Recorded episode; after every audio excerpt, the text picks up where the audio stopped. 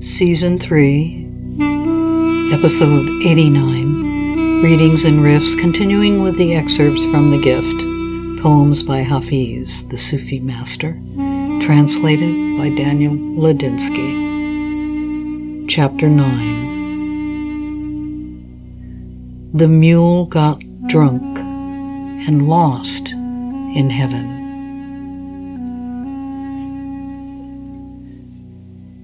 The mind is ever a tourist wanting to touch and buy new things, then toss them into an already filled closet. So I craft my words into those guides that will offer you something fresh from the Hidden's Tavern.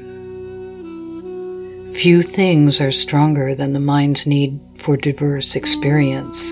I'm glad not many men or women can remain faithful lovers to the unreal. There is a kind of adultery that God encourages.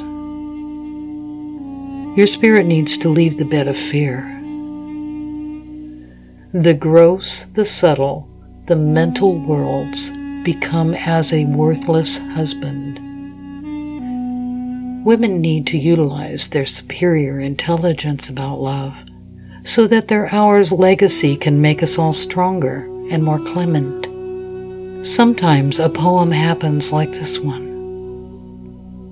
The mule I sit on while I recite starts off in one direction, but then gets drunk and lost in heaven.